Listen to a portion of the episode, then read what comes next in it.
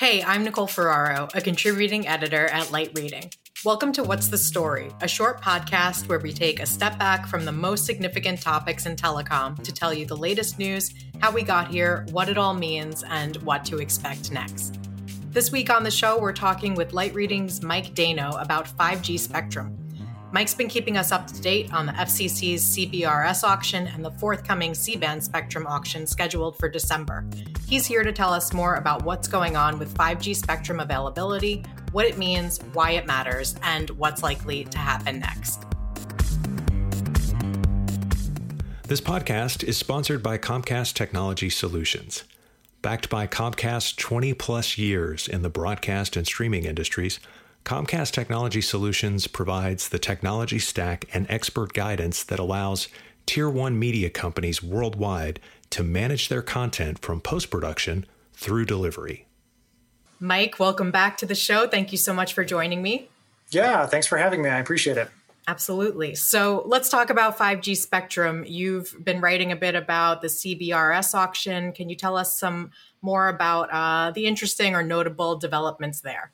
Yeah, so the CBRS auction is the one that's going on right now. And it's an interesting auction. It has a lot of just interesting things in it. And it's also interesting because people have been trying to figure out how much that spectrum would be, how much people would bid for it, like how much money that auction would raise. And the expectations ranged from about $1 billion to about $10 billion. Meaning no one knows how much spectrum is worth. Right. Literally just in the last few hours, it looks like based on the current trajectory of bidding that we'll probably hit almost exactly in the middle of that, about $5 billion raised in that auction, which is honestly is not too bad because that particular band of spectrum is being shared among different users. And so it's got all these like weird, interesting things, in terms of how you use it. But still, $5 billion means that there's a pretty good amount of demand for that spectrum. And do we have a sense of who's bidding on that spectrum? We do not, unfortunately. So what happens, and this is typical of all, whenever the FCC conducts a spectrum auction, the way that they do it is they'll let you, every day they'll tell you how much money is being bid and what locations are getting bids. So you can see, like, if you go right now and look, you'll see that, like, New York City and Los Angeles, like, people really want those licenses because, that's a big downtown area where lots of people live and you want to have that spectrum. But you cannot see who is placing those bids. And, in fact, the bidders themselves can't see who is placing those bids. So, if you're an AT&T and you really want New York City, but you keep being outbid, for that particular license. You don't know if it's Verizon who's outbidding you or if it's T-Mobile or if it's Dish or who is it. So we don't know. They don't know. But we will find out when the auction is over. The auction will end. And then a few days later, the FCC will tell us who won what. Okay, gotcha. So let's talk a little bit about the upcoming C-band auction in December. You've mentioned in your stories that auction will release a lot more spectrum and draw in even higher bids. So can you share more? More on what we know there? For those of us who enjoy watching spectrum auctions, who doesn't? How can you not? It's so interesting.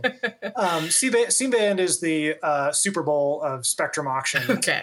And in fact, to be honest, it may be the auction that raises the most money ever of any spectrum auction ever in the history of spectrum auctions, because some of the estimates for that auction range up to $50 billion or even more, billion with a B, $50 billion in total auction bids. The reason is kind of obvious. It's because it is a crazy amount of the most valuable spectrum you could possibly auction. So it is the Rolls Royce of spectrum bands. And there's a crazy amount of it too. So a carrier like Verizon that wants to offer 5G, really fast 5G that works everywhere, the spectrum band that they would want to do that in would be C-band. It is the best of all bands, and there's a ton of it available. Okay. So In terms of the C-band auction and generally everything that's going on in the spectrum availability space, what are you going to be looking for in the coming weeks and months? How do you see things playing out? You just mentioned Verizon. Do you think Verizon's going to come out on top here? Any forecast you share, you want to share? It's definitely an interesting area. And what's interesting about it is that, up until a couple of years ago, really with the new FCC that's there now, led by Ajit Pai, the FCC chairman, they've been working their tails off to get a lot of spectrum into the market. So they have completed three different high band spectrum auctions of millimeter wave spectrum. And those, those raised several hundred million dollars. So not a lot, but not a little. And then they did a number of rule makings to release low band spectrum from companies like Legato or Anterix that own low band spectrum. So they've done that as well. And then they also had a major ruling to release a whole bunch of unlicensed spectrum. So they've been releasing all these different kinds of different spectrum bands, low band, high band, and unlicensed. But really, it is that mid band spectrum is the one that's really valuable right now because you can cover a large area as well as provide really, really fast speeds when you use that mid band spectrum. And so we've got this current CBRS spectrum auction that's going on. That's mid-band spectrum, but there's only about 70 megahertz worth, so not a whole lot. But then later this year, we'll see the FCC conduct that C-band spectrum auction, and that is also going to be mid-band, and that's going to be almost 200 megahertz worth of spectrum, which means a lot. It's just going to be a lot of spectrum available. And then what just happened a few weeks ago was that the Trump administration, the White House and the Department of Defense announced that they were going to release another 100 megahertz of mid-band spectrum. Basically, it's spectrum right below C-band. They're going to release that as well next year. So here's even more spectrum that's coming to market.